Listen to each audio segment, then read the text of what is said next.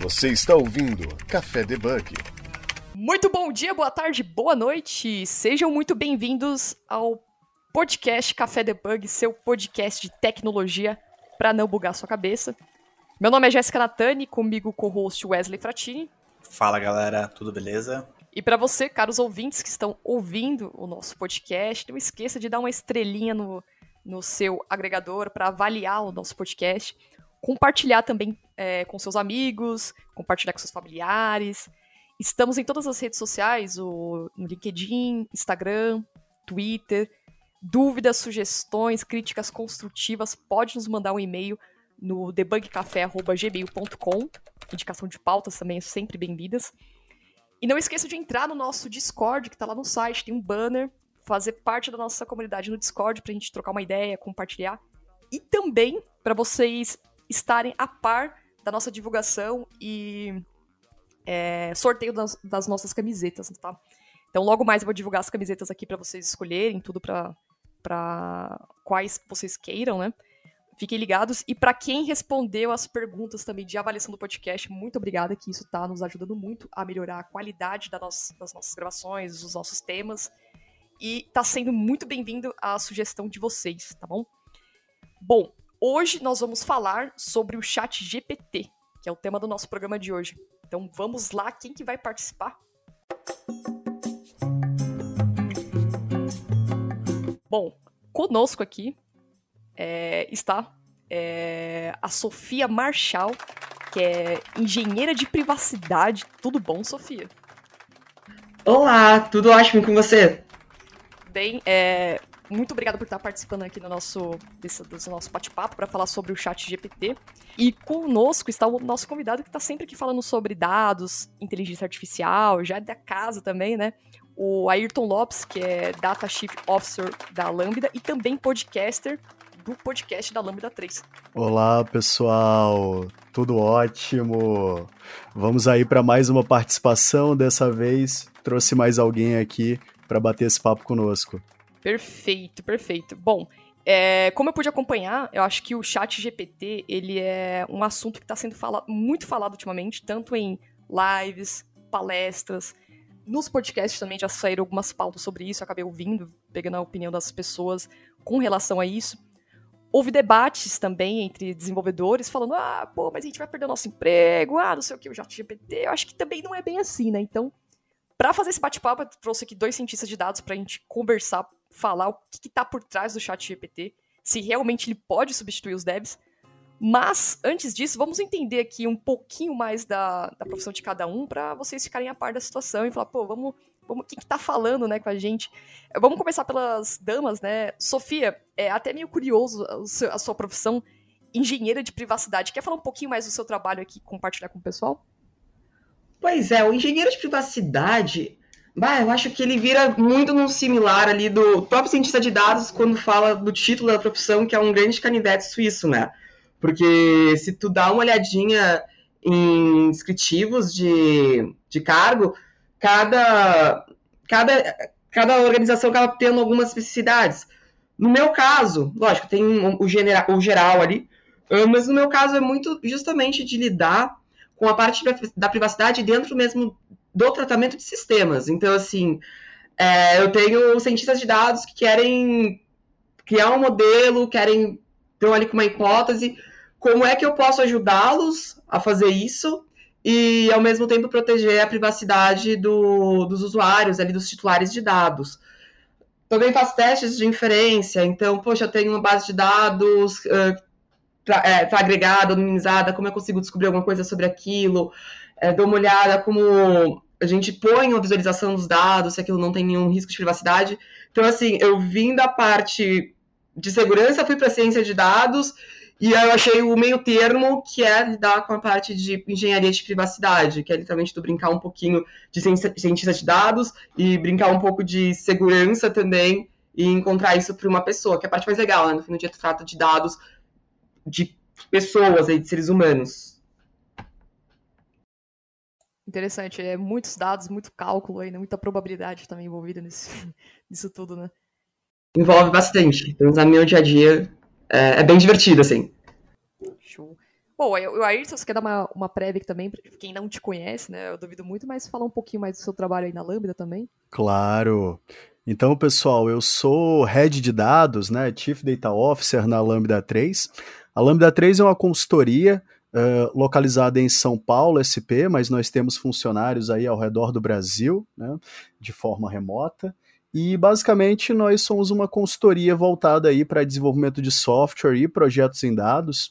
Então, se a sua empresa tem alguma necessidade, seja a construção de uma ferramenta de recomendação, uh, estruturação de um problema de governança de dados, otimização de rotas, quaisquer problemas que possam ser resolvidos via Uh, boa utilização de dados, inteligência artificial, técnicas estatísticas, pesquisa operacional, pode nos chamar.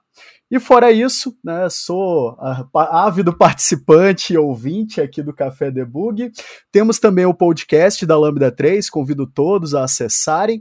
Também sou professor de MBA e graduação na FIAP e também uh, sou um dos Microsoft MVPs uh, brasileiros aí em inteligência artificial. Show. Agora vamos começar aqui os assuntos da nossa pauta. Vamos lá? É, Fiz essa breve introdução aqui com os nossos convidados para vocês verem. É... Nós vamos falar sobre o chat GPT, GPT, né, como o pessoal fala, e para ter um olhar mais científico da coisa, né? Porque nós, como usuários, a gente está fazendo os questionamentos ao chat GPT e ele dá aquela introdução, tem a, o aprendizado de máquina, tudo, mas vamos ter um olhar mais científico com a Sofia e o Ayrton para dar uma clareza melhor sobre como que é o funcionamento disso e para vocês entenderem que isso uh, não vá pelo menos ao meu ponto de vista, substituir é, a mão de obra de nenhum desenvolvedor ou desenvolvedora. Então, vamos começar é, com as mudanças do chat GPT, né? Porque a gente percebe, nós percebemos que ele está facilitando muito o nosso trabalho. Então, tanto na parte de validação de código, questionamento de código, criação de uma música, roteiros, né? Ele está facilitando nossas vidas, né? E aí vem aqueles questionamentos. Pô, mas da onde que ele traz tanta informação? É da internet, de palavras cruzadas. Eu gostaria de saber se algum de vocês pode iniciar essa, essa pauta para falar como que seria esse aprendizado de máquina do chat GPT de uma forma é, que as pessoas consigam entender, sabe? Claro. Vamos lá, né, Sofia? É, então, primeira coisa que a gente tem que falar um pouquinho é como que se dá a aprendizagem em um algoritmo da tal aprendizagem de máquina. Né? O ChatGPT ele é baseado em uma aprendizagem que se convencionou chamar de aprendizagem supervisionada. Ou seja, eu tenho de ter dados daquele determinado fenômeno, ou no caso do, GPT, do ChatGPT, né, muitos textos, né, é, numa infinidade de tópicos e até mesmo de qualidade desses textos, né, para que eu possa então criar um modelo que vai de fato trabalhar com esses textos. Um análogo que a gente costuma fazer é como se você tivesse, por exemplo, então, pegando palavras-chave de um texto e buscando a conexão daquelas palavras-chave para que você pudesse, então, elaborar um novo texto. Essa é a base para esses algoritmos, né, chamados aí algoritmos generativos. Tanto aqueles que produzem textos, como é o caso do ChatGPT, como quaisquer outros aí que produzam música, produzam imagens, dentre o, o, outros artefatos. Né? O ChatGPT ele é bastante interessante porque ele começa a nos dar resultados que são muito próximos do humano. Né? Então a gente está falando aqui de textos que eles não são mais somente um gerador de lero-lero, como você tinha alguns anos atrás, mas sim textos agora que fazem cada vez mais sentido. Né? Mas continua sendo um algoritmo de inteligência artificial que está extremamente baseado no que você já tinha é, de acesso ali a dados, né? E a grande sacada do Chat GPT, da OpenAI, é que ele foi treinado, então, com base em não só textos livres de internet, mas também código, uh, dentre outros tipos de dados que poderiam uh, trafegar como texto, tá? Então, dentro do ChatGPT, você consegue criar essas conexões com outros tipos de conteúdo que não só texto.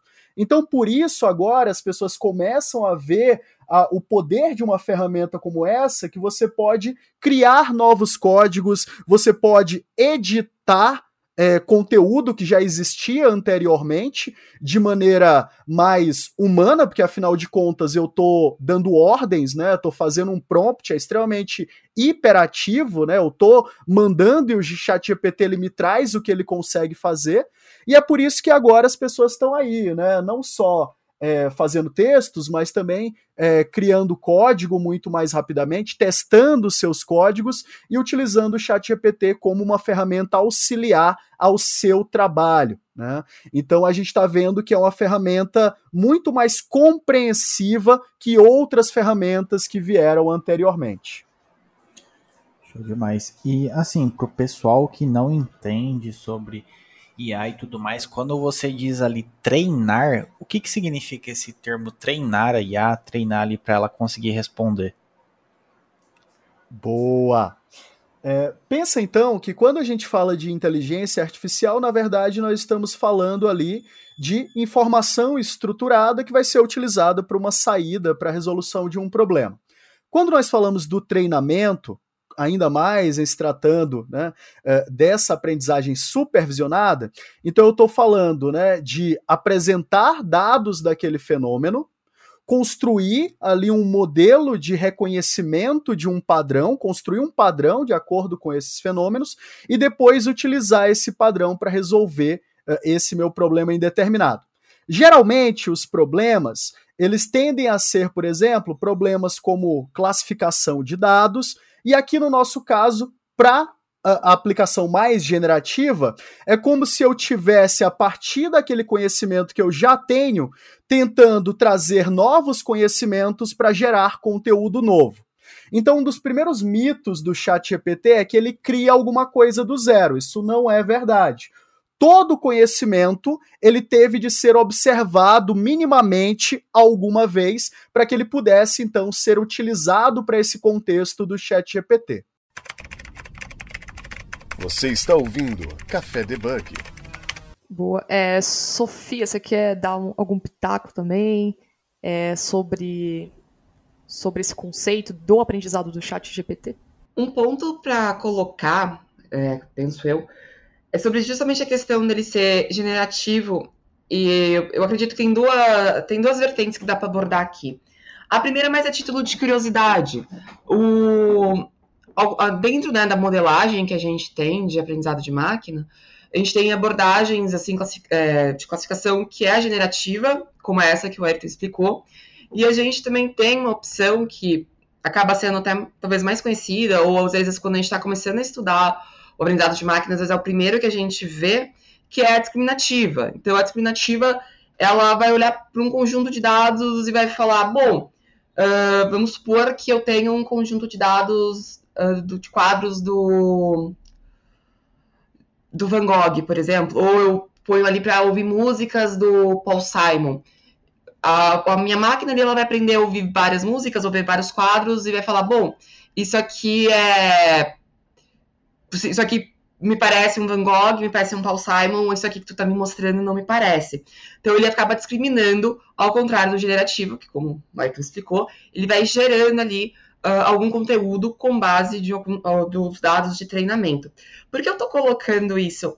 Porque a gente está conversando do, GPT, do GPT-3, mas para aqueles que tiverem mais curiosidade, existe também uma categoria é, do, do, aprendizado, e eu coloco isso também para não ficar com uma sensação de quando eu escolho um método, eu tenho que ser caxias a ele, fiel a ele, não tenho como mesclar, é, mesclar métodos, que é a rede, a rede adversária generativa, ou Generative Adversarial Networks, que é justamente tu utilizar uma, uma generativa para gerar algum conteúdo ali e uma discriminativa ela vai virar e vai falar se aquele conteúdo parece ou não uh, verídico conforme o aprendizado dela. Isso é uma técnica para refinar, inclusive, o que a nossa, o nosso aprendizado generativo está fazendo. Então, eu coloco isso até como um ponto de curiosidade, é, de possibilidades dentro do aprendizado de máquina. Então, uma vai gerando, a outra vai discriminando, a gente chega num jogo de soma zero quando a rede que ali criou alguma coisa consegue enganar o nosso, nosso discriminativo. E eu coloco isso, além de curiosidade, também um ponto que é quando a gente cria alguma coisa, né, no sentido quando a nossa máquina está criando ali como generativa, eu sinto que muitas vezes, inclusive a gente, quando está utilizando, por exemplo, o prompt do chat, a gente olha para aquilo e vê um resultado e confunde a estrutura semântica apropriada com uma informação apropriada. Não é porque a gente deu uma base de dados para aprender que o resultado que a, o GPT-3 ou qualquer outro modelo generativo vai trazer é um resultado crível a título da informação. Então, eu estava vendo hoje de manhã no, no meu feed do Insta, pessoal falando que tinham questionado o chat e ele tinha, resol... ele tinha falado que o Ayrton Senna havia morrido nos anos 90 em Interlagos. Uh, ou às vezes tu faz uma pergunta para ele, mesmo na questão do código, né? Ontem mesmo eu estava precisando, estava construindo um código em R e para tu construir uma distribuição binomial é, tem um comando super simples, né? Um negócio de uma linha, duas no máximo. E eu questionei o, o GPT-3 para ver o que ele ia me trazer de sugestão e ele me trouxe um código que semanticamente, olhando aquilo, fazia sentido, estava correto. E quando eu executava, não, não tinha conclusão.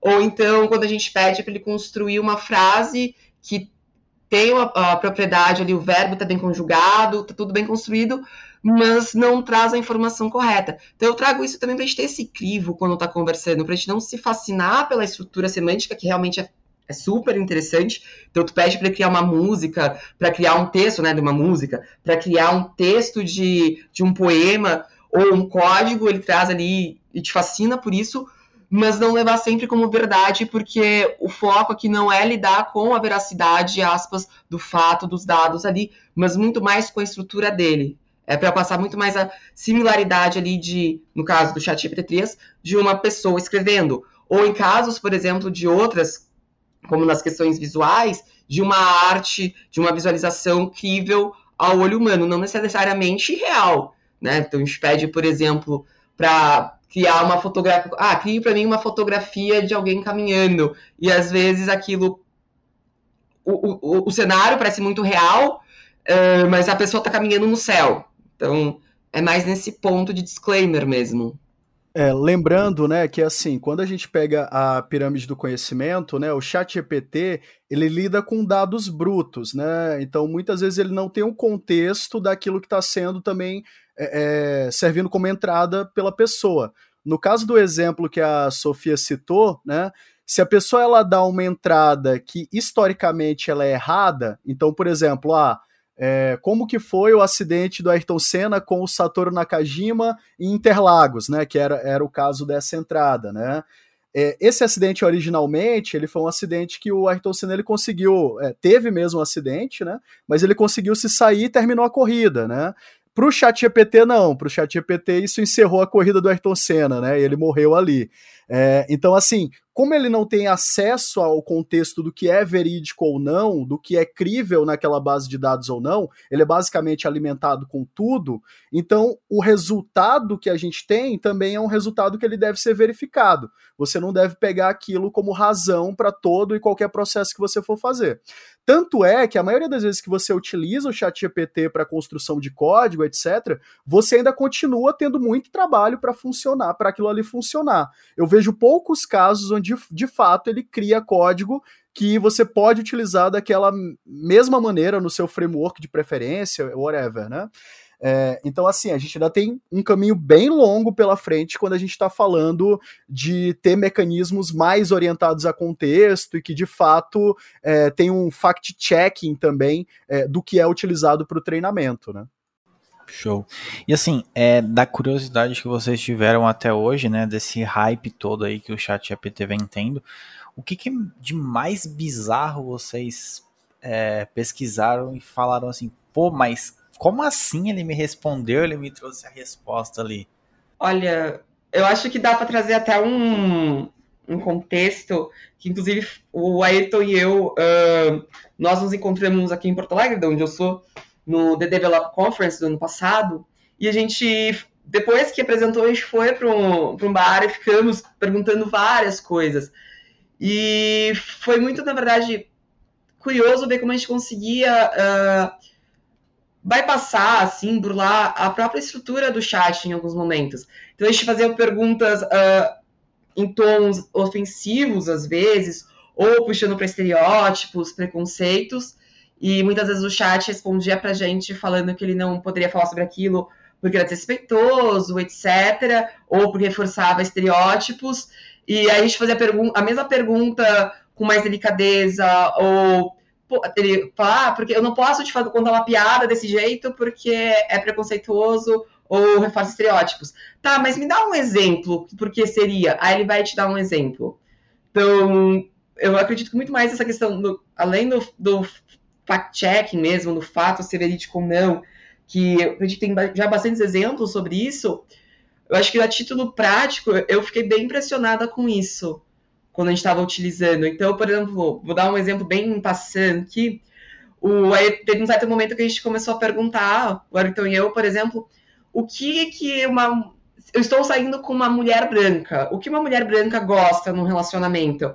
E aí ele falava que não poderia responder porque era preconceituoso, porque as pessoas são todas iguais, não tem como definir por uma questão de gênero ou origem, etc mas a gente perguntava, ah, mas me dá uma lista de exemplo. Ele te dava uma lista de exemplo. Aí tu perguntava no mesmo esquema sobre, por exemplo, mulheres negras, ele te dava outra lista de exemplo com questões distintas. Então a gente via, por exemplo, questão de gênero, que homens gostavam mais de ser poderosos e, e respeitados, e as mulheres eram mais românticas.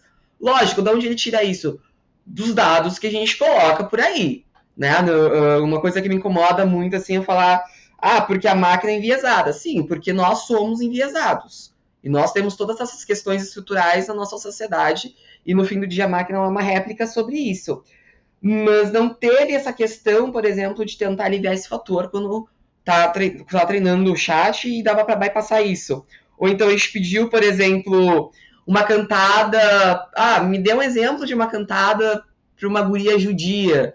E ele pegava estereótipos assim. Então, por exemplo, de chamar a guria de Esther, né, um nome bem típico da comunidade, uh, colocar termos em Yiddish, foi bem curioso, assim. Ele falava que ele não ia fazer, a gente perguntava de novo, ele fazia, aí ele caía dentro dos próprios estereótipos que ele havia falado que ele não ia cair. É, é essa parte de reforço de estereótipo é o que mais a gente consegue ver. É, um dos casos que eu achei bastante interessante, eu até compartilhei com a Jéssica e com a, com a Sofia também, foi um músico que ele tentou fazer um plugin de um pedal de efeito via ChatGPT. Ele até conseguiu chegar próximo assim do que ele queria, mas o é, é, mais uma vez, né, a, a, fraqueza com relação ao contexto, né? Então o ChatGPT acabou criando um outro efeito que não era bem aquele que ele gostaria, né? É, o próprio ChatGPT ele já foi utilizado também para se fazer jogos, tá?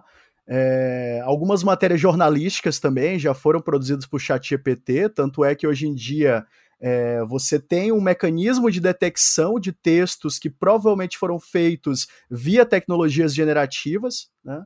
É, e tem ainda um longo caminho aí quando a gente fala de tratamento desses vieses, que são vieses inerentes, claro, à base de dados que foi utilizada para treinamento desse grande modelo de linguagem.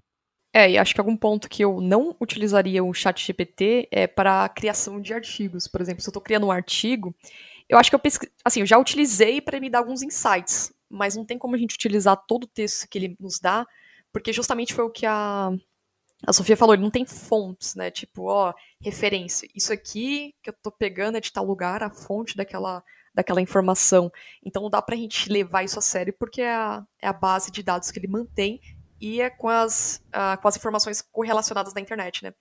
Só que aí eu fico com uma dúvida. Então quer dizer que ele pega as informações da internet, é, tanto palavras-chave quanto é, textos. Ele, aí não, seria, não sei explicar como ficaria isso na, na parte de inteligência artificial.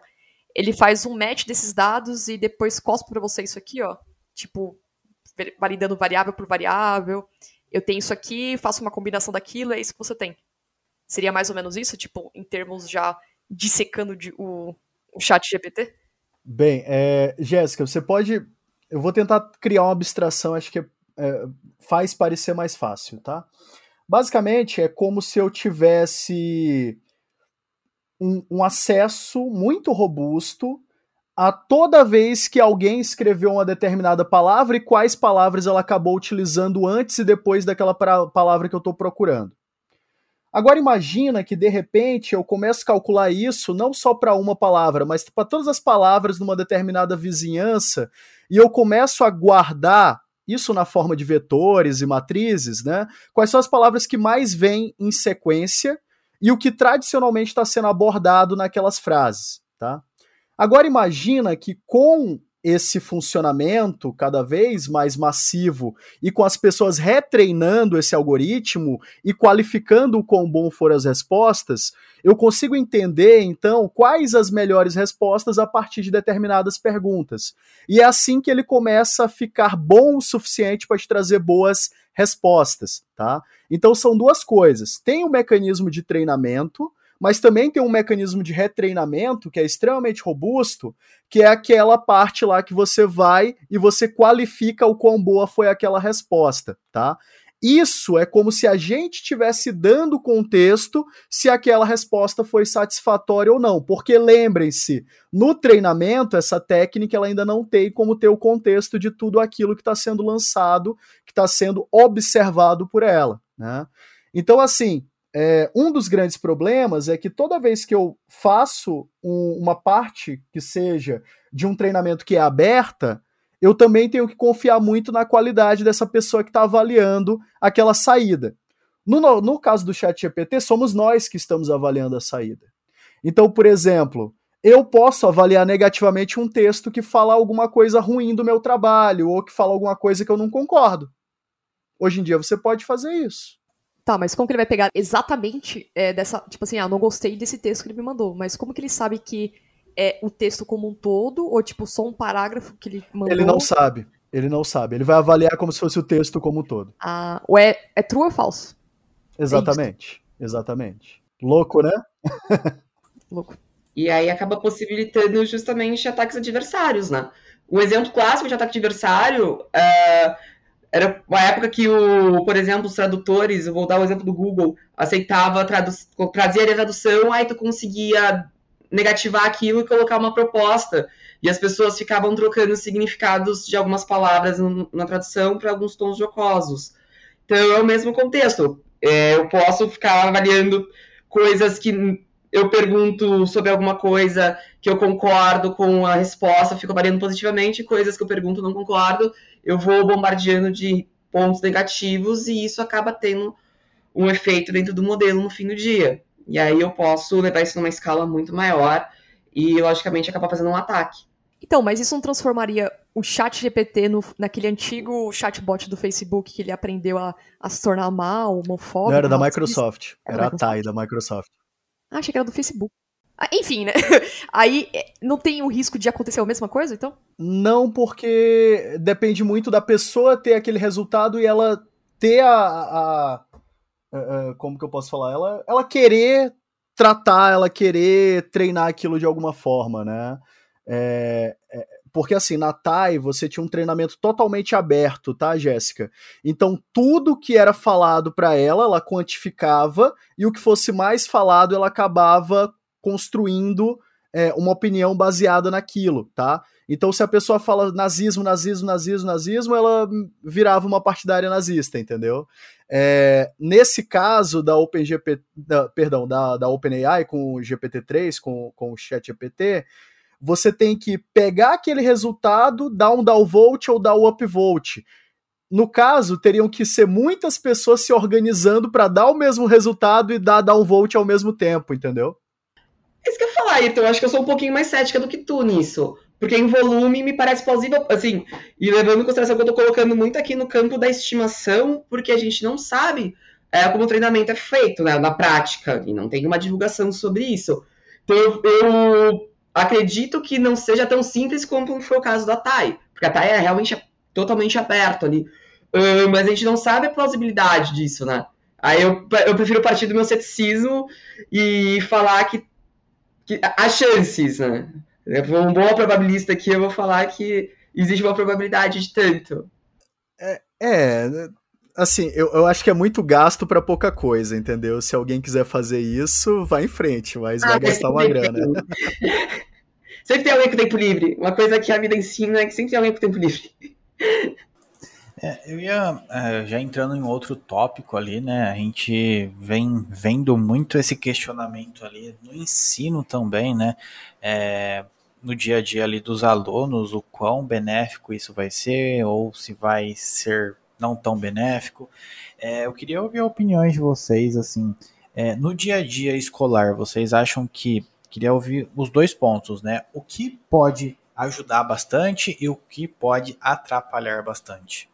Bem, é, primeiro que assim, é, num contexto de pesquisa acadêmica, acredito que auxilie mais do que atrapalhe. Até porque a gente vai ver aí, né, agora o Bing também conectado com, com o GPT-3. É, daqui a pouco você vai ter outras redes tão grandes quanto, né? É, então, com o passar do tempo, é, esses grandes modelos de linguagem, eles vão estar conectados em praticamente tudo, tá? Mas assim, pessoal, é só mais uma maneira de você falar com sua máquina, não é dizer que é, é, qualquer profissão vai ser substituída por isso aqui, e nem que também todo mundo vai querer usar isso, vai ter como usar ou vai ter necessidade, né? Uh, outro ponto, eu acho que, na verdade, a, os primeiros beneficiados são as pessoas que estão trabalhando e estão estudando principalmente programação atualmente, tá? É onde eu vejo a ChatGPT mais bem treinada, mais bem azeitada e, e dando indícios de que pode ser uma ferramenta extremamente uh, importante e até mesmo popular, tá? Por que isso? Porque ela tá ligada a, a, a, a fontes de, de código né, aberto, como por exemplo o próprio GitHub, é, então, ela é muito mais fácil de se utilizar como um buscador de código do que o que a gente tem atualmente. É, ela, ok, ela não dá resultados perfeitos, mas ela dá resultados críveis. Então, assim, se eu quero entender a sintaxe de uma linguagem, pode ser que o ChatGPT me auxilie, tá? Se eu quero entender de história, putz, talvez não seja a melhor opção. Então, assim, ele ainda é melhor para algumas coisas do que para outras, nesse momento, tá? Então, lembrando, estamos falando em 15 de fevereiro de 2023. Podem ser que as coisas mudem, mas por enquanto é, é, é esse o big picture. Você está ouvindo Café Debug. Eu tenho uma visão muito similar com a do Ayrton, assim. Uh, eu vi muita gente falando, ah, por exemplo, numa, sala de aula, os alunos utilizarem. É, todo mundo utiliza algum buscador para fazer alguma pesquisa. A única, minha, minha única preocupação com os alunos, nesse caso, e eu estou falando da minha experiência como docente, é o crivo, né? Então, quando traz a informação, é, um, se eles têm capacidade de avaliar se aquele ponto, aquela informação, aquela dúvida que está sendo tirada ali, a resposta, ela é plausível ou não, é, de algum ponto. E o segundo, que nas minhas experiências, aí falando puramente de experiência, tá? Não é numa questão, não tenho dado para isso científico. A sensação que eu tenho quando é num buscador, existe algum tipo ainda de questionamento sobre o que é aquilo. Então eu vejo uma resposta, pergunto sobre o que é Y, e vejo uma resposta muito estranha, eu consigo me questionar e falar assim, bom, eu não sei a resposta certa, mas isso aqui não me parece muito, muito factível. Mas quando vem ali travestido numa resposta, como se fosse um algo similar a um ser humano, uma interface meio humana na questão da, da conversa, da fala, é, da escrita, digo eu, me parece muito mais difícil de questionar se aquilo é factível ou não, porque me dá muito um tom até que é uma, uma pessoa, aspas, ali, ou alguma coisa meio humanoide respondendo. Então, é, esse é mais, mais um ponto meu, assim, se às vezes tem o crivo, porque no fim do dia, gente, aluno vai pesquisar de qualquer forma em buscador. Eu também, eu tô numa posição de docente, mas também tô numa posição de aluna, por exemplo, no mestrado. Eu vou atrás no buscador, vou lá saber o que, que é, o que preciso saber, tirar dúvida. Uh, eu vou escrever alguma coisa, eu jogo às vezes no chat para ele reescrever para mim, para ter às vezes uma forma melhor de escrita. Acabo ganhando tempo com isso. Vou pesquisar código, poxa, eu consigo ler o código e falar se isso aqui faz sentido ou não. Então eu não vou sair buscando, por exemplo, com palavra-chave no repositório, jogo lá, ele me traz uma opção e eu vou editando o código a partir daquilo para ganhar tempo. Então, falar, tentar separar um modelo desse da educação me parece parece pouco producente no fim do dia. Me parece que traz muito mais danos eu não aproveitar essa ferramenta do que eu ensinar, por exemplo, meus alunos a terem um crivo crítico sobre isso. E, logicamente, quanto docente dar o apoio para eles poderem avaliar o output. Será que não daria mais trabalho para o professor, por exemplo, como você falou sobre textos, né? Tipo, a, vai ter uma pesquisa lá. Vamos falar de nível de colegial, né? Então, a galera tem que fazer uma pesquisa e aí ele traz aquele texto, ou uma redação, ah, se ela faz uma redação tal. Você acha que o professor consegue identificar quando aquilo é escrito de forma humana ou, ou dá para saber quando é feito de forma robotizada, vai? Tem técnicas específicas para isso. A própria OpenAI divulgou uma ferramenta para você é, verificar se um texto ele tem probabilidade de ter sido escrito via um mecanismo de inteligência artificial ou não. É, isso já existia anteriormente. Antes do GPT-3, a gente teve outros é, sistemas é, de chat também baseados na GPT-1, 2 e outros desses grandes modelos de línguas é, isso sempre vem acompanhado por algum tipo de detector, tá? E mesmo assim, um, um professor, né, e dizendo aqui também da minha experiência, né, já estou dando aula aí há cinco anos, é, os professores eles conseguem sim é, ver se o resultado ele é factível ou não, tá? É, o, o, resultado de um texto criado por uma inteligência artificial ainda não está tão bom assim, tá? Ainda tem alguns erros de concordância, ainda tem algumas coisas que dá para você verificar que foi feito é, por uma máquina, tá? É, código, aí sim é, é, bom você utilizar algum desses verificadores que está ficando é, é, bem, bem parecido com código humano mesmo. Agora, voltando um pouco sobre aquela parte de, de secar o, o chat GPT, quando a gente fala em informações, buscas, é, o quanto de dados que a gente está falando, mais ou menos, sei, de terabytes é, para armazenar isso em, em, bancos, o custo seria mais para para fazer as requisições dessa API ou a quantidade de dados que ele está armazenando? E outra, isso tem algum limite, tipo, de estourar, falar, não, aqui acabou, vai ter que só escalar mais? Eu acho que o Chat GPT, se eu não estou enganado, ele tem um limite de 12 iterações que você pode fazer gratuitamente. É, aí Sofia, que até testou mais, pode falar. É, e ele, ele acabaram de lançar uma versão paga, né? Acho que há umas duas semanas atrás ele começou a, a ser pago. É, eu não sei ao certo quanto está sendo cada requisição, tá? Mas é pago por requisição. É, bem, basicamente, é, não vai ser tão caro no início, acho que é coisa de poucos dólares, tá bom? É, só que esse tipo de tecnologia ela é extremamente cara para você treinar, tá? Então vai ser uma tecnologia que ela vai ser dominada por poucos, pelo menos esses grandes modelos, né? Tanto é que os pesquisadores da área, eles têm falado bastante de como que a gente pode é, criar modelos menores mas ainda com bons resultados, né? Então, focando na questão de qualidade dos dados de treinamento, é, melhora também nesse processamento de contexto, né? Uh, mas assim, é uma tecnologia que ela vai ficar na mão de poucos ainda durante bastante tempo, tá? São milhões de dólares para você treinar um modelo como é, o utilizado pelo ChatGPT. Show demais.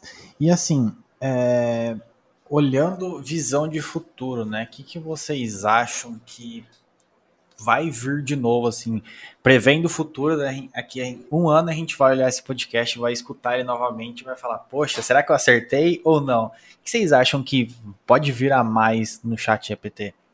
Eu, em particular, acredito muito que uma coisa que falta para chegar realmente num nível similar a um ser humano é a questão do, da veracidade da, das informações.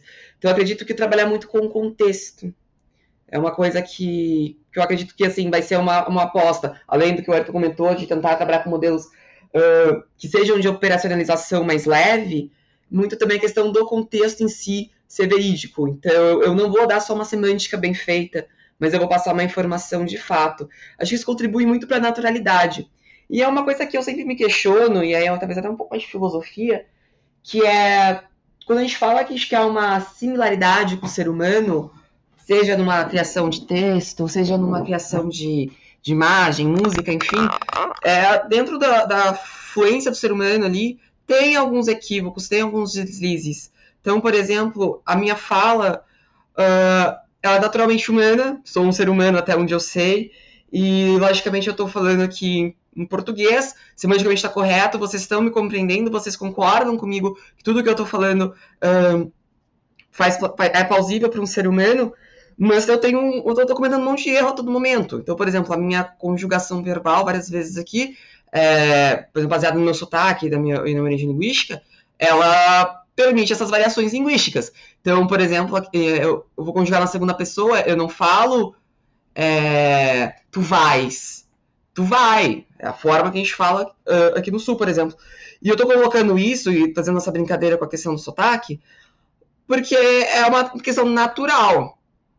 Tem esse deslize. Quando a gente fala da, de, um, de um modelo generativo, ou de uma máquina no geral, até ampliando um pouco o contexto, quando eu falo que eu quero que ele seja muito similar a um ser humano, tenha essa passabilidade, eu quero que ele tenha essa passabilidade e eu assumo que ele vai fazer esses erros, e é são esses erros que dão esse, essa cor é, humana no, no, meu, no meu resultado, ou eu quero algo que na verdade não cometa erros. E aí sempre vai ser algo distante do ser humano, porque a gente não tem essa perfeição a todo momento, né? A gente não, é, a gente não tem essa, por exemplo, a dicção perfeita, não tem a conjugação verbal perfeita, nós não somos perfeitos, ponto. E essa é a beleza de um ser humano no fim do dia. Então, qual que é o meu ponto aqui, né? O que, que eu quero de fato para uma para minha máquina? Eu acredito que isso é uma coisa que ninguém se respondeu ainda, né? O mercado ou a pesquisa, o desenvolvimento ainda não se respondeu 100%. A gente fala que a gente quer uma coisa com precisão, mas precisão exatamente para qual lado? E dá para ir para os dois lados, e os dois lados têm suas incríveis vantagens, né? Imagina, por exemplo, fazer uma pergunta ter 100% de resposta ali, 100%, 100 de precisão é fantástico na qualidade e também no dado está correto. Então eu vejo muito nessa questão de entender para onde a gente quer ir, no geral, e inclusive ter as duas vertentes ao mesmo tempo, e também a questão do meu contexto, se meu contexto está correto, assim, não estou dando só uma estrutura correta para ti, mas também estou dando meus dados uh, verdadeiros para ti, no sentido de essa informação está correta de fato, e a partir daí realmente a gente ter códigos que funcionem 100% quando a gente pede ali, os, pelo menos nem que seja um snippet curto, ou então quando a gente pergunta em o que, que aconteceu tal dia, que é fato histórico, quando naquela data veio um fato histórico, ou, por exemplo, numa pesquisa científica, quando eu pergunto qual é a referência, ele me traga a referência de fato, e não uma estrutura de referência gerando um nome de autor e nome de, de artigo aleatório, uh, porque satisfaz uma semântica, mas não satisfaz ali a precisão da minha pergunta. Concordo. É, mas eu vou pegar esse gancho aí e fazer uma provocação. É, mas quando a gente fala em termo de computacional, inteligência artificial, você acha que é possível uma máquina chegar nesse nível de perfeição humana, é, como desses exemplos que você falou?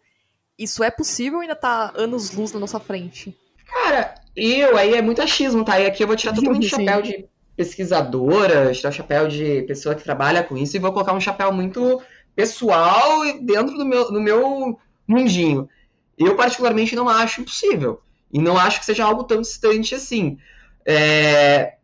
Eu acho que tem a beleza da incerteza e a beleza do erro. E a gente tem uma noção de quanto a gente erra, né? De quanto a gente uh, é incerto. Hum, se a gente olhar para a pesquisa, obviamente a gente quer bons resultados, a gente olha para quanto a gente acerta. A gente olha ali para nossa precisão, para eficácia a gente olha um pouco menos para o nosso, nosso erro. Acredito que se a gente tivesse essa dedicação, daria para a gente chegar também. Um ponto aqui que eu, que eu acho até relevante colocar, que muitas vezes isso já até acontece de uma maneira uh, fluida, por exemplo, o que eu falei né, das redes generativas adversárias. O cara que criou isso, né, que projetou isso, foi um pesquisador chamado Ian Goodfellow, lá em 2014, e, as, e o teste dele foi para criar uma obra de arte, então um quadro. E se tu vê o quadro, uh, que o nome inclusive é, Ed, é Edmond Bellamy, que é o nome do próprio Ian Goodfellow em francês, né? Então, o Ian, bom amigo, como nessa linha, tu olha o quadro e tu fala, ah, isso aqui certamente foi pintado por um ser humano. Mas tu olha para ele, mas ele não é preciso, ele tem essa beleza do erro. Então, os traços do desenho uh, às vezes não respeitam proporção, tem ali algumas aspas falhas no que era escuro, né, na questão das cores, mas isso me passa a veracidade. Que é um pouco diferente do erro, por exemplo, uh, de quando o pessoal tá brincando, né, de gerar imagens, aí pega a, as, as redes generativas estão com dificuldade de gerar mão, né, então as mãos que estão saindo pelas IA são mega bizarras, não, não são humanas ali, né, tu, tem esse erro. E não é um erro humano, é um erro muito mais da própria máquina. Então também tem o erro da máquina. Então acredito que esse tipo de coisa dá para imputar. Dá para a gente tentar entender um pouco mais do tudo que eu, tudo que um, o que um ser humano faz determinada atividade, qual que é o, a, a margem de erro que traz a humanidade para aquilo. Inclusive, em vários pontos, aquilo de não ter erro. Tem coisas que a gente faz e são certeiras. Então, também tem a beleza da precisão. Então, quando a gente olha, por exemplo, sei lá, aquele vídeo clássico do Ronaldinho Gaúcho batendo o três bolas na trave, assim, né? O pênalti ele bate três vezes, vai batendo na trave, volta, bate. Cara, uh, é a beleza da precisão. Então, quando a gente vê um vídeo de alguém acertando um tiro no alvo, tem a beleza da precisão do ser humano também. Não é algo tão excludente assim como pode parecer. É, uma das coisas que até essa resposta da Sofia me fez pensar é que assim é, esses modelos eles ainda não têm mapas mentais do que está sendo representado, que é uma coisa inerente à nossa aprendizagem, né? Então, por exemplo, eu só sei que aquele vídeo do Ronaldinho que ele chuta lá as três bolas na trave é editado, porque aquilo é impossível, né? Então, assim, é, a gente tem uma visão de mundo que, no que nos faz ter noção do que, que é possível com a física que a gente tem, né? O ChatGPT, quando ele é perguntado a respeito de fenômenos físicos, ele normalmente ele erra. Por quê? Porque ele não tem esse modelo mental embutido que nós temos, né? Então, o, o, o próximo passo é a gente começar a tratar essas questões, né, uh, que envolvem coisas que são inerentes a nós humanos, como senso comum, como entender sarcasmo, empatia. Esses sim são os grandes problemas em inteligência artificial que ainda não tiveram solução até hoje. E fatalmente, quando a gente começa a atacar esses grandes problemas, é que de fato também a gente vai lidar melhor com essa questão de como a gente oferece contexto para as nossas máquinas, para os nossos sistemas, né? E aí sim eu vou começar a ter medo desses grandes modelos de linguagem por enquanto, é, é, continua sendo algo muito interessante, mas são tecnologias que já existem aí há bastante tempo e que todos esses laboratórios, né, é, Meta, é, DeepMind, é, OpenAI, etc., todos eles já dominavam muito bem essas técnicas. A OpenAI só fez um alarde e conseguiu embarcar muito bem isso numa caixinha que pode ser utilizada por qualquer pessoa. Pô, pensei que o Ronaldinho era mó craque ele não errava uma bola, mas fui me iludido. Eu lembro desse vídeo aí. É, tá vendo? Já, já existia a geração aí de conteúdo antes mesmo dos modelos generativos, poxa. A maior decepção aí da minha infância foi aquele vídeo. Descobri que é falso. Assim. E, é, assim, olhando no dia a dia de trabalho de vocês aí, é, um exemplo de cada um, o que, que vocês usaram ou se já usaram, né, é, o chat GPT aí para ajudar em alguma tarefa ali, ajudar algo do dia a dia? Olha, como ele está disponível desde novembro do ano passado, né? Então eu estou tendo minha primeira experiência profissional agora, tá? Eu, a gente está é, não vou poder divulgar muita coisa, mas a gente está tentando auxiliar um escritório de advocacia, um dos maiores daqui do Brasil, a poder é, se utilizar dessa tecnologia para poder é, é, atender aí advogados que eles têm ao redor do Brasil para construírem ali seus documentos legais de uma maneira é, mais padronizada, né? Que esse é um, é um problema que os grandes escritórios que atendem muitas seccionais, muitas regiões, muitos advogados, eles acabam tendo. É, outro uso que eu acredito que vai acontecer invariavelmente aqui no Brasil é com o pessoal que usa dados de, de biblioteconomia, arquivistas, etc. É, isso é uma, uma puta oportunidade, como eu falei também, é, para pessoas que estão querendo é, estudar alguma linguagem de programação, estão estudando programação agora é, é uma das melhores ferramentas que eu já vi aí para poder é, servir como uma recomendação de código, recomendação de sintaxe, por exemplo, casos de uso. é, eu iria mais por esse lado. Eu acho que é muito interessante para quem está começando a, a, a, estudar programação agora, por exemplo. Eu vou ser honesta, eu estou usando ele muito para me questionar. Ele, muitas vezes eu uso como um parceiro de trabalho. Então, assim, e-mail. Eu falo o que eu quero, jogo lá e espero o e-mail sair. Eu vou ser muito honesta com isso. Assim, e-mail, mensagem, muitas vezes eu jogo lá e, e fé pelo resultado.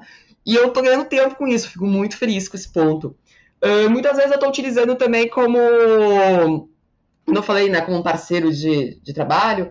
Então, por exemplo, eu tô escrevendo uma parte do meu mestrado. Eu escrevo algumas coisas, eu dou uma limpada no conteúdo, para óbvio, ficar mais fácil ali a leitura para o modelo, jogo lá e questiono se aquilo é verdade ou não. Ou eu falo para ele escrever o oposto daquilo. Então eu sempre brinco com quadrados de oposição, né? Um método lógico, assim.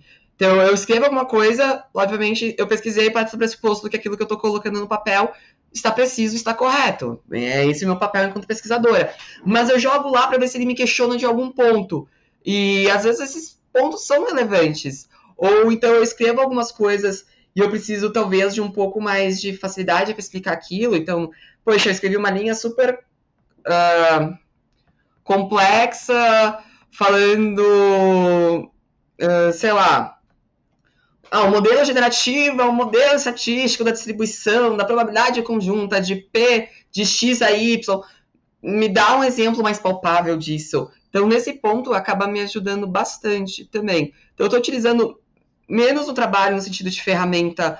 Uh, no contrário do Ayrton, né, que ele deu o um exemplo aqui, o, case dele como um escritório de advocacia, mas mais como uma ferramenta para o meu dia de trabalho mesmo. Pô, não vou usar mais agenda, sei lá, não vou usar só agenda para colocar meus compromissos, vou usar o chat também para ganhar tempo e escrever coisas, ou para me questionar de coisas, ou até, às vezes, quando eu preciso de uma, de uma inspiração, uma ideia aleatória, eu falo assim, cara, pensei nisso, nisso, nisso, aquilo. Me, me joga uma ideia aleatória sobre isso. E aí eu faço o crivo de valor que vem em cima daquilo, se é plausível ou não.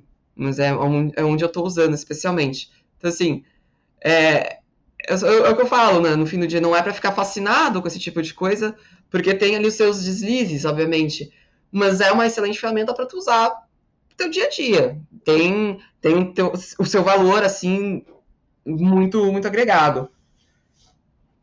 Eu concordo com a, com a Sofia. Eu também utilizo para como se fosse um mentor, né? Como se fosse um, uma ferramenta a mais de trabalho, até atividades pessoais, no qual você avalia, você faz alguma coisa para, hum, deixa me questionar. Aí deixa eu validar para ver se está certo, se faz sentido. Claro que não dá para concordar 100%, mas para você ter um embasamento de alguma coisa, né, já, já é algo também. E atualizando aqui as informações, o é, referente a preço do chat GPT, o valor Plus tá 20 dólares por mês. Eu não acho também um valor tão caro, né? Mas é, ele te dá acesso aos, aos responses, né? No caso, mais rápido, né? E te dá prioridades às novas features também, que eu achei interessante. E a disponibilidade é. também. Vai dar aquela mensagem de erro lá quando você vai acessar, né? Super, super acessível. Para falar os seis números da Mega Sena, tá tranquilo. Eu, eu pagaria. Pagaria pra, pra acessar, usando todo dia. E a última pergunta aqui da nossa pauta é. Último, último item, né? Para vocês, o chat GPT substitui, não vou falar que é os profissionais no geral, mas desenvolvedores, cientistas de dados, analistas de dados, QA, vocês acham que substitui no toda essa galera? Com certeza não, né? Impossível, né? É, impossível. É, o que ele é é uma ferramenta que pode auxiliar todos esses perfis que você falou aí. É, QA, então, nossa, é, eu vejo assim muitos usos interessantes para quem é QA. Não via ainda nenhum QA profissional, pelo menos citar como está como tá utilizando, né? Mas, é, assim, não vejo ainda é, ChatGPT ou outros uh, uh, modelos generativos quaisquer é, substituindo desenvolvedores, cientistas de dados, designers, etc. É, os designers, né, é, é, acho que os artistas principalmente, é, eles têm até um, um, um, movimento agora mais concreto contra essas tecnologias generativas, principalmente porque tem uma coisa do direito autoral, né? Quando a gente fala agora não exatamente do chat GPT, né, mas é, outras inteligências artificiais treinadas, por exemplo, em imagens, né? Aí você já fala ah, se ela produz uma obra de arte, será que uh, o, estilo daqueles pintores, né, que foram utilizados como treinamento, é, isso não faz parte da obra que está sendo é, que está sendo criada, né? Abre espaço para esse tipo de argumento, né? Mas é, de fato é, a criatividade pelos quais essas profissões são conhecidas e é exigida no dia a dia, ela ainda não foi alcançada por esses modelos. Perfeito. Algum ponto, Sofia, para fazer também? É uma coisa que o meu LinkedIn ficou. Eu acho que o LinkedIn de todo mundo sofreu uma inundação né, de questões do, do chat. Inclusive, nosso, nossa conversa aqui há de ser também um, um desses conteúdos. Uh, mas eu cansei de ver várias vezes, eu tenho vários colegas que são advogados, cansei de ver coisas. Ah, chat passa no, no, no exame da ordem americano, né? Coisas do gênero, passa em prova, escreve petição. Uh, cara, pergunta. As perguntas são, são têm ali uma estrutura muito similar, o conteúdo da resposta é similar, logicamente vão variando os, os contextos por ano da prova, e a, mas tem ali uma precisão relativa. E as pessoas ficam, ai meu Deus, você substituído, você isso, você aquilo. Cara, a máquina, ela é muito, muito, muito boa em fazer atividades daquilo que a gente tem um volume para treinar porque são repetitivos. Então, assim, certamente uh, dá para tu jogar para um chat GPT-3 e falar assim, cara, me cria aí um código, sei lá, para eu importar arquivo, né? Então, putz, é uma coisa que é muito basal na, na atividade como desenvolvedor, como cientista de dados, enfim, na área uh, tecnologia de desenvolvimento, uh, ou me me dá aí um, uma petição simples para juntada de documento, que é uma petição muito repetitiva dentro da área do direito, e, e assim vai, né? Então, sei lá, pô, me dá uma receita médica de Tilenol, então um remédio mais, mais comum. Cara, isso, obviamente, o chat vai conseguir reproduzir. Uh, ah, para reproduzir, precisa de um comando, em primeiro lugar, então precisa de uma pessoa por trás. E dois, precisa da pessoa para dar o crivo final, falar que aquilo é factível ou não. Então, assim, eu fico muito muito incomodada quando vejo essas questões. Ah, vai substituir o desenvolvedor. Cara, mesmo se o código for perfeito, eu preciso de alguém para operacionalizar aquilo, preciso de alguém para falar o que eu preciso do código, preciso de alguém para levantar o requisito. Então, falar assim, vai ganhar tempo para o desenvolvedor? Show, concordo. Vide nós quatro aqui, nós quatro trouxemos exemplos que a gente está ganhando tempo com isso. Uh, mas substituir, poxa, Daí tem que substituir não só na criação do código ou da petição ou da arte, mas tem que substituir na questão da inspiração para o artista, tem que substituir muita coisa é, por trás. Então me incomoda muito esse assunto, não acho que vai substituir, e falta muito para substituir ainda, né? Vai substituir pontos, assim, da nossa da profissão. Mas falar que vai substituir 100%, bah, ainda, ainda falta um pouco, e acho que tá até uma, uma releitura, né? Bom, vamos supor que vai substituir o um bom trabalho de desenvolvedor. Eu vou precisar do QA para aliar aquele, aquele código e falar se aquele código passa ou não né, no, no teste. Então sempre tem como reinventar muita coisa por trás. Perfeito. Bom, pessoal, chegamos no final do nosso programa. E eu gostaria de saber se vocês têm alguma coisa para compartilhar, tem algum artigo, curso, queira falar algum ponto, aproveitar esses minutos finais. Pessoal, gostaria de dizer então que é um prazer sempre estar aqui com vocês, né? Gravando mais um episódio do Café Debug. É... Quem quiser me acompanhar nas mídias sociais, né? Sou bastante ativo, principalmente no LinkedIn, no Twitter, é, Ayrton Lopes. É, temos também um episódio sobre, é, sobre redes neurais generativas, modelos generativos, no podcast da Lambda 3. É, então, se você acabou de ouvir aqui esse nosso episódio, vá lá conferir também. E meu muito obrigado aí, Jéssica, Wesley, sempre um prazer. Bom, pessoal, eu agradeço a quem ouviu até aqui. Obrigada pelo tempo de vocês aqui de, de ouvir nossa conversa.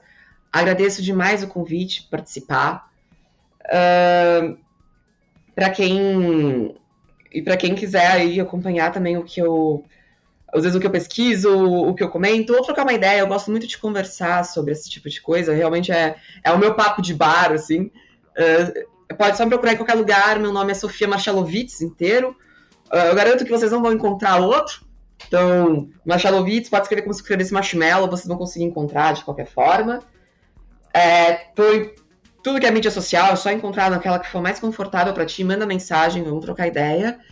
E eu não vou deixar nenhuma sugestão de leitura ou, ou vídeo, porque eu acredito que, especialmente sobre o tema, tem bastante coisa e cada um pode se apropriar do conteúdo daquilo que faz mais sentido para si próprio. Tem gente que gosta mais de livro, tem gente gosta mais de tutorial, tem gente gosta mais de, de, de, de ouvir, né? Então cada um aprende da sua maneira. Mas eu deixo uma proposta de teste aqui. É... Abre o chat GPT-3 e pergunta daquilo que tu é especialista, daquilo que tu conhece, daquilo que tu é perito, e vai vendo as respostas que ele te dá experimenta testar o conhecimento daquilo que tu tem é, capacidade de avaliar se o conhecimento é factível ou não. E é isso. Para você que está ouvindo esse programa, não esqueça de compartilhar, dá um like também se você gostou. Críticas, dúvidas, sugestões, estamos no debugcafé.gmail.com. E até a próxima, galera.